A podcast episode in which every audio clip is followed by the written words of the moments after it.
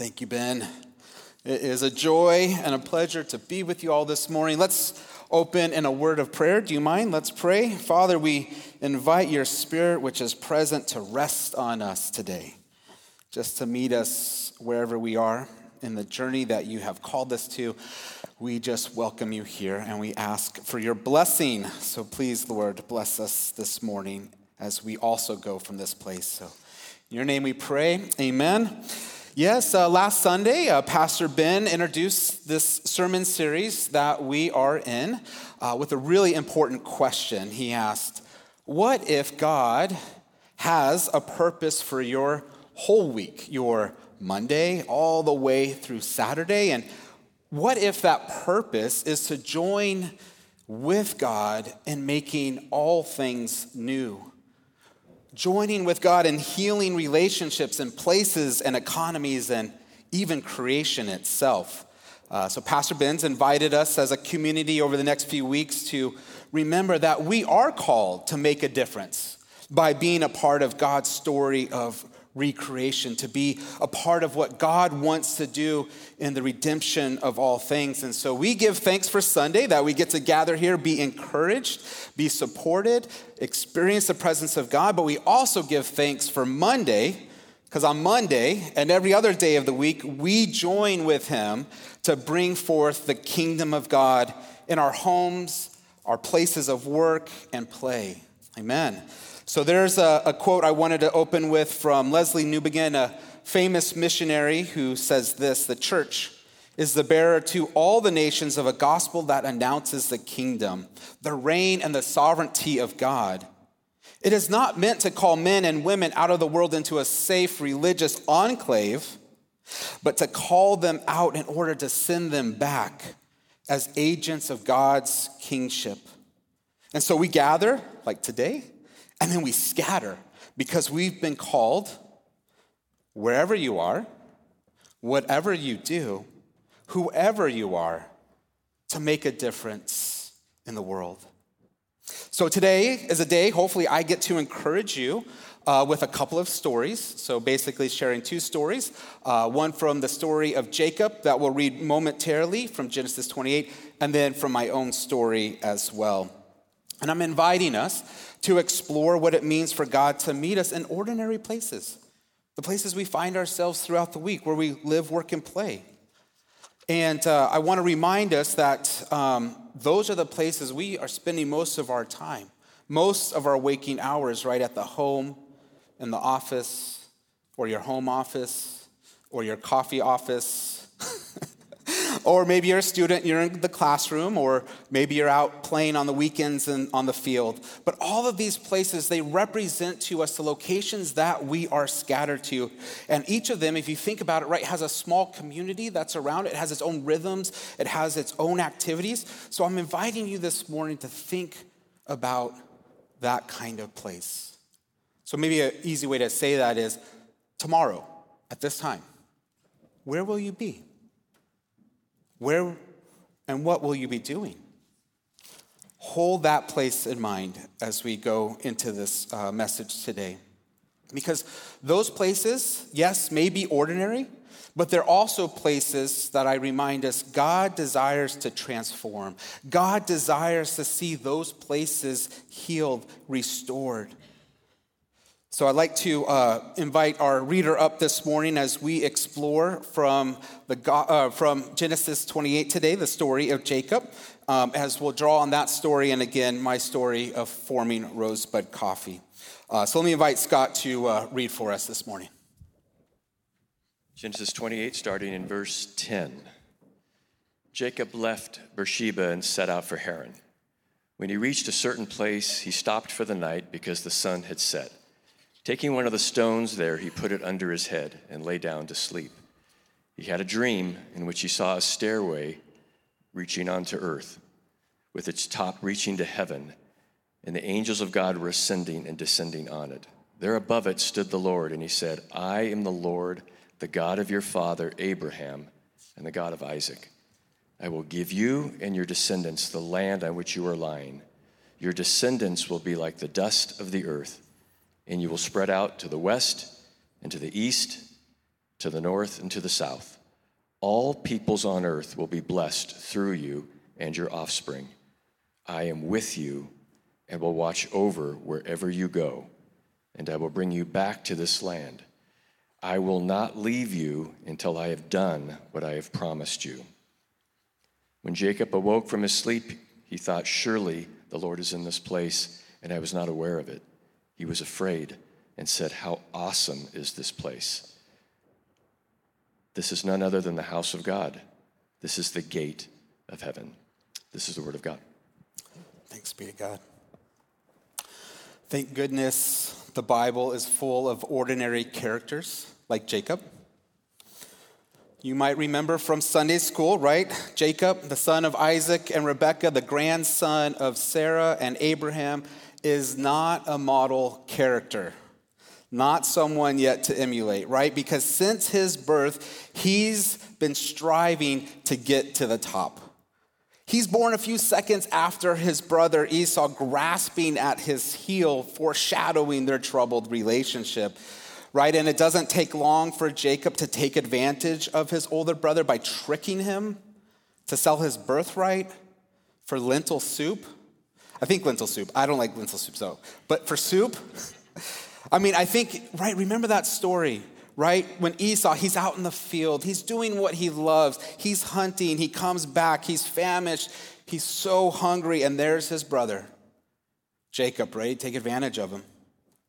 He convinces Esau to sell his birthright, right? His status to receive uh, the family heritage, all for some food.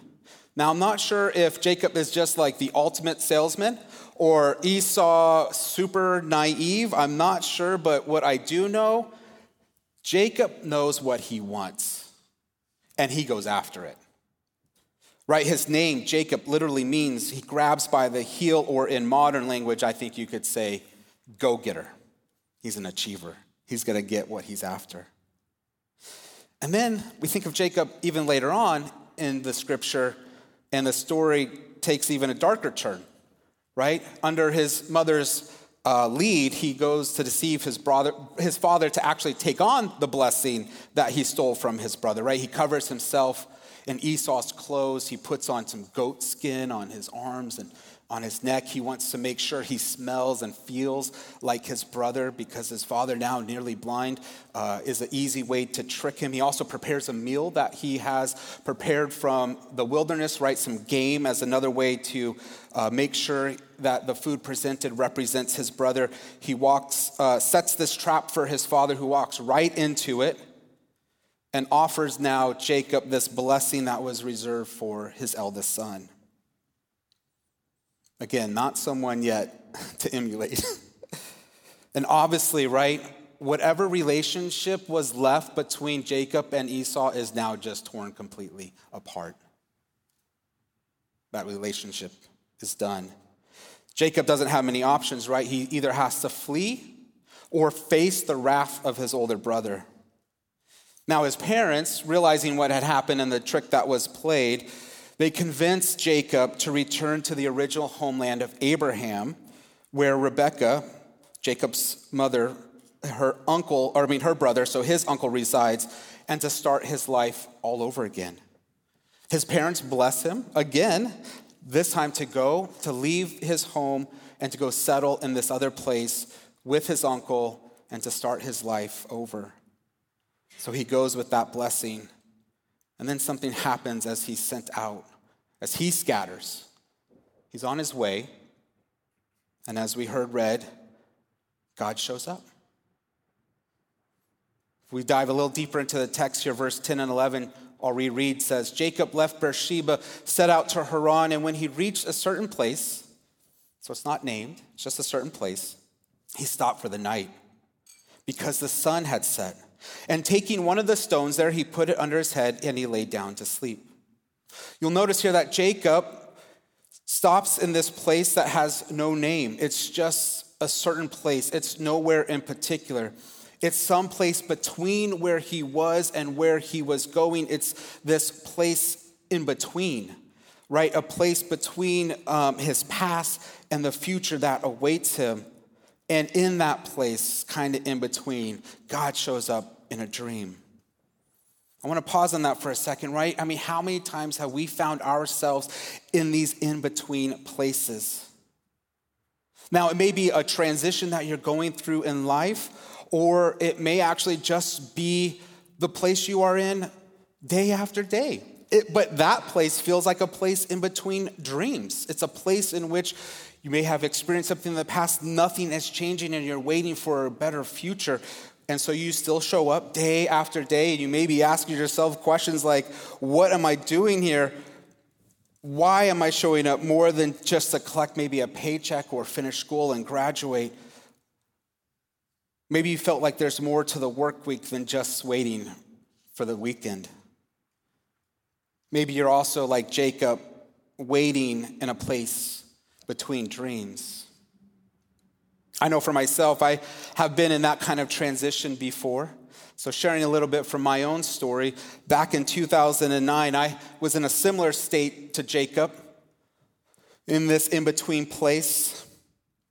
At that time, it was a time when I was in experiencing being very vulnerable.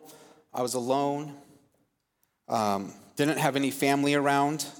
It's also a very painful situation I was in. I was down in Escondido, so not too far south from here. I was in between pastoral appointments, having been in one church and now not having a church and waiting for the next, as I was healing from a painful divorce and waiting for what was next. My dream of pastoring a church after seminary had come crashing down quite quickly as my young marriage fell apart. I didn't know what to do next. And my friends down there had a Christian school. They said, Hey, Dan, you can come teach middle school. We've got seventh grade available for you. I realized, oh man, I've got purgatory to go through. Nothing against middle school teachers. And side note, God does redeem because I volunteer here in the middle school. So, but there I was, really just waiting for God to show up, to meet me in that place in between, waiting for the next dream, for the next call. And one night, God showed up. One night, I did receive a dream. One night, again, no particular place or time, I hear God's voice. And there's a voice, an invitation to come to Pasadena, to reopen a historic church here. Now, I'd only been to Pasadena a couple of times visiting when I was uh, pastoring further down and I guess the place left a mark on me, but all I know is the Spirit said, Dan, it's time. It's time to go again. Now, I don't want to spend too much time on that story of coming here, but I will say God gave confirmation along the way. And then I landed here. Uh, one of the confirmations, by the way, was um, uh, Sam, my wife, Samantha, who I was dating at the time, was actually willing to take the risk and move up to Pasadena with me.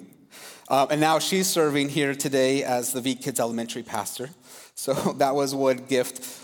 You'll have to maybe ask her after the service, like, what she was thinking uh, in taking that risk and coming up here, because none of us had lived here before. We didn't know anyone, we just landed.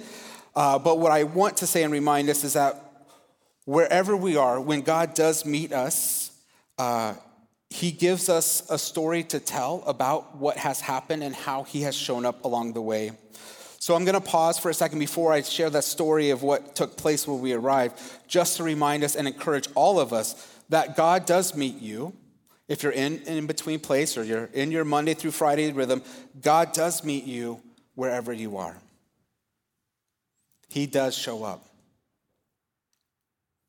And you may be in between right now, your past and your future, but God has not forgotten you.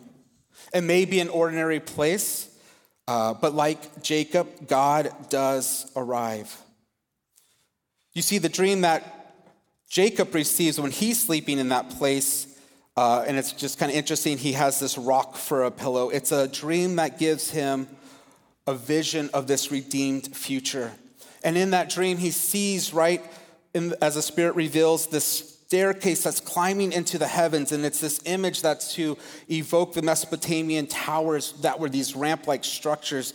They served as this divine sanctuary where heaven and earth meet. So the dream, it indicates that the place he finds himself because God has showed up and God will, is a place that you can now call holy, a place you can set apart. It's no longer just a certain place, it's a redeemed place. It's a place in which God says, Here I am. Come, follow me. Right, Jacob, he wakes up from that dream and he realizes how awesome is it. He says, This is none other than the house of God. This is the gate of heaven. He thought, Surely the Lord is in this place, and I was not even aware of it. How many times for us, Monday through Saturday, do we go to the places we go and God is present and we're not even aware? God is with us. And we don't take the time to listen, to pay attention.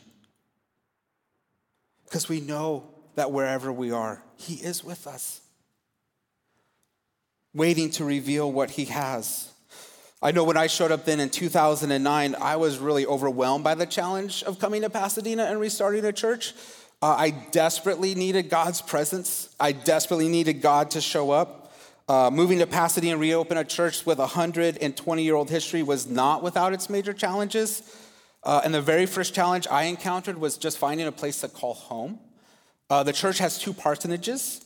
Uh, at the time, one uh, was rented out and the other was kind of, I don't want to say abandoned, but it was in need of restoration. It was a, a small home that was being used to uh, house youth that were kind of also in transition foreshadowing surprisingly what was to come. And I want to show you what it first looked like when we arrived with scribbling on the wall and just a mess.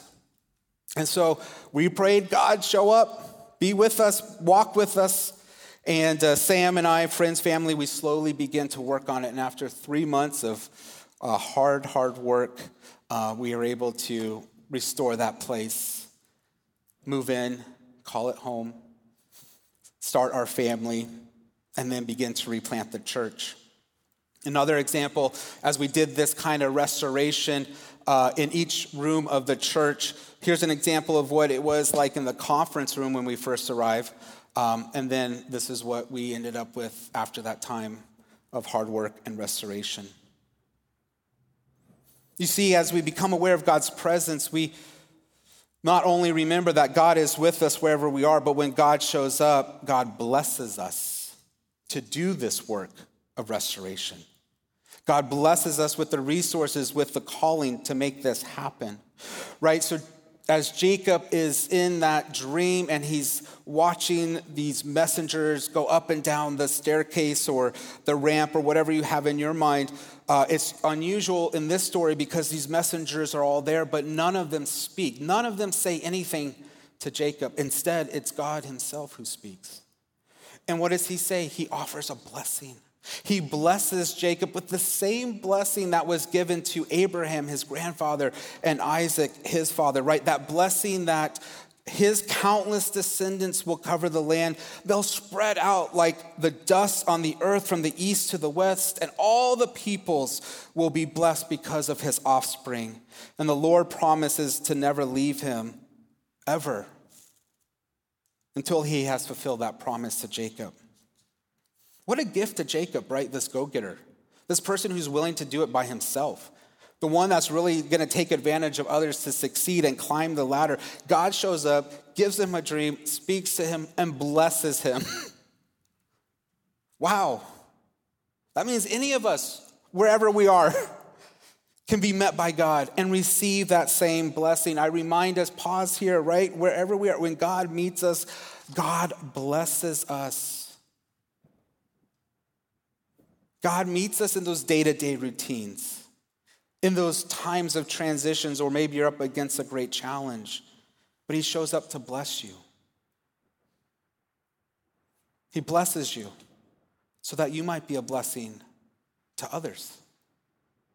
Right? What does Jacob do next? He takes that pillar, right? His pillow, the rock, he sets it up, he anoints it with oil, and he calls this place a holy place and he sets it aside. He does that so that others who follow will remember he met God there and they may also meet God there as well. It's a reminder of that blessing. Later on in, um, in the history of Israel, right, that becomes known as, as Bethel, the house of God. And that's a site for northern Israel where they gather. That's where they worship often. Right, so we have to remember that as God arrives, God shows up wherever we are. There's this blessing, but it's a blessing in order to bless others. So as I shared those story, like examples of the restoration that was happening at the parsonage at the church, the next thing that happened was God calling us to bless others. You see, when I first arrived there, there were youth that were sleeping in the church parking lot. During the day, they would head out over to Pasadena City College, and that's where they would blend in, find the amenities they need. But at night, they needed a safe place, and so the church parking lot was where they landed. And I did what was usual right? Here's some food, here's some shelter. How can we assist? But I realized that there was something more we could do for that blessing to extend. And in the fellowship hall, there's an old coffee cart. So God called us to restore that take that coffee cart and begin a job training program for the youth experiencing homelessness or exiting the foster system. And before long, Rose City Coffee then eventually needs to sustain itself as we're training these youth. And so we open Rosebud Coffee as this place in which we get to begin to bless others. You see, even the finding of Rosebud, the location, was an act of God calling us into this blessing, the community. I don't know if there's another picture there, but um, when I arrived uh, looking for a location, we found a place, a block that was really half empty. The storefronts no longer having tenants in it. And there was this other business called Chirp that was actually going under, and they needed out of their lease. So we came in, we took over the lease. Um, and then, after a long time, a lot of work, uh, five, six years later, we have a new place um, that's also shared with, with another company. But that example, again, is that is God blessing and making this work possible so that we can continue the work to bless others. Right, Rosebud as a social enterprise, it not only is transforming the lives of the youth that we train in coffee, but it does so much more than that. For many years, we used it as a place for events and activities to support the local community. But we've also been on the forefront of raising the minimum wage in Pasadena. We've hired youth into livable wages. Uh, we've made sure that the youth we bring on may uh, have not had any experience at all or in need of a second chance are given that second chance. We have a team that pr- creates that kind of grace so that they can learn the trade. Uh, we've also made sure that all the coffee we source is ethically sourced, it's sustainable coffee. Um, and we've even launched a few businesses out of the place. Um, you guys might all know a very popular site now, Car Chocolate.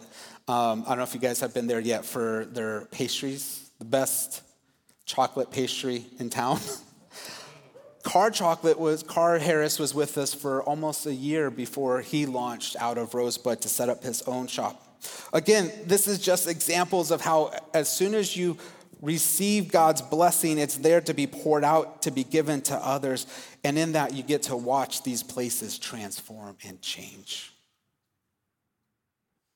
So Jacob sets that place aside as a reminder that God has met him and blessed him. And he goes off. He marries, gets tricked along the way, but that's another story. But he gains great wealth. And then God finally calls him home. He tells him to come back. But I wanted to, before I talk about the return, just remind us here that as God meets us and blesses us, we do have a response as well. And that response is to name and mark the encounter. Now, how we respond, that's going to be led by the Holy Spirit and what the Lord is going to tell you, because that's very contextual to what you hear and where you are. But we are to listen and respond by marking it and naming it. Right, Jacob names the place Bethel, and then he marks it with that pillar. So, how you're called to mark and rename, may the Spirit lead you in that. But maybe it's a way that you just do it simply in prayer or in sharing a testimony Or maybe it's in the way you change the way you do business each day. Maybe you give it a name like Rosebud and mark it as a business for social good. Um, but either way, we respond so that we know and remember God has met us. And also, it can be a marker for those that follow that God will meet them there too. So, some good news for us today, and it's twofold actually. Wherever we are, God will meet us, God will bless us. And when God encounters us in that place, we can set it apart, we can mark it, we can name it. But I have some more, even greater news to share. Right? Today, I want to remind us that it's not as much that we are blessed when those places we are transform and change, but the real transformation that takes place, it's not in the location. It's not in the restoration or the renovation. The real transformation, right? It takes place in the people. My own journey, just being here to share my story,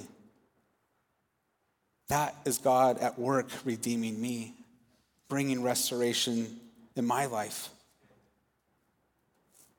That's the transformation that takes place. Rosebud, the youth, that's why we do it. Another picture here for you. It's for them, it's for their lives. Think of Kimberly, a foster youth. She now works as an intern chef at Disney. Or Emma, in transition, has now found a, a place to call home and a job with Harris Carr making those very popular chocolate pastries. or I think of Trinity, moving from one halfway house to another from one foster home to another, now has her very own place in LA. All her own. Right? You see, the real transformation is what they carry in them. That's the good news, right? That that same transformation, yes, in the places we work, awesome. The renovations that can happen, yes, awesome. But it's really the transformation in us. So I remind us it doesn't matter where you are on your journey. God will meet you, God will show up, God will give you a dream, He will call out to you. So please respond, mark it, name it. Remember that even you may be a go getter like Jacob, right? Willing to go after whatever it is you've got to go after, and God will still show up and meet you in an ordinary place. And so I close with reminding us about what happened to Jacob, right? He is called home to finish that promise God had given him. And God shows up and meets him again. but this time, when God shows up, it's not in a dream, it's in flesh and blood. Right? Remember that story? An unnamed challenger shows up and begins to wrestle with Jacob. And they wrestle all night long until Jacob is completely exhausted, but yet he still won't give up. And this challenger realizes that, so finally the challenger hits him in the hip.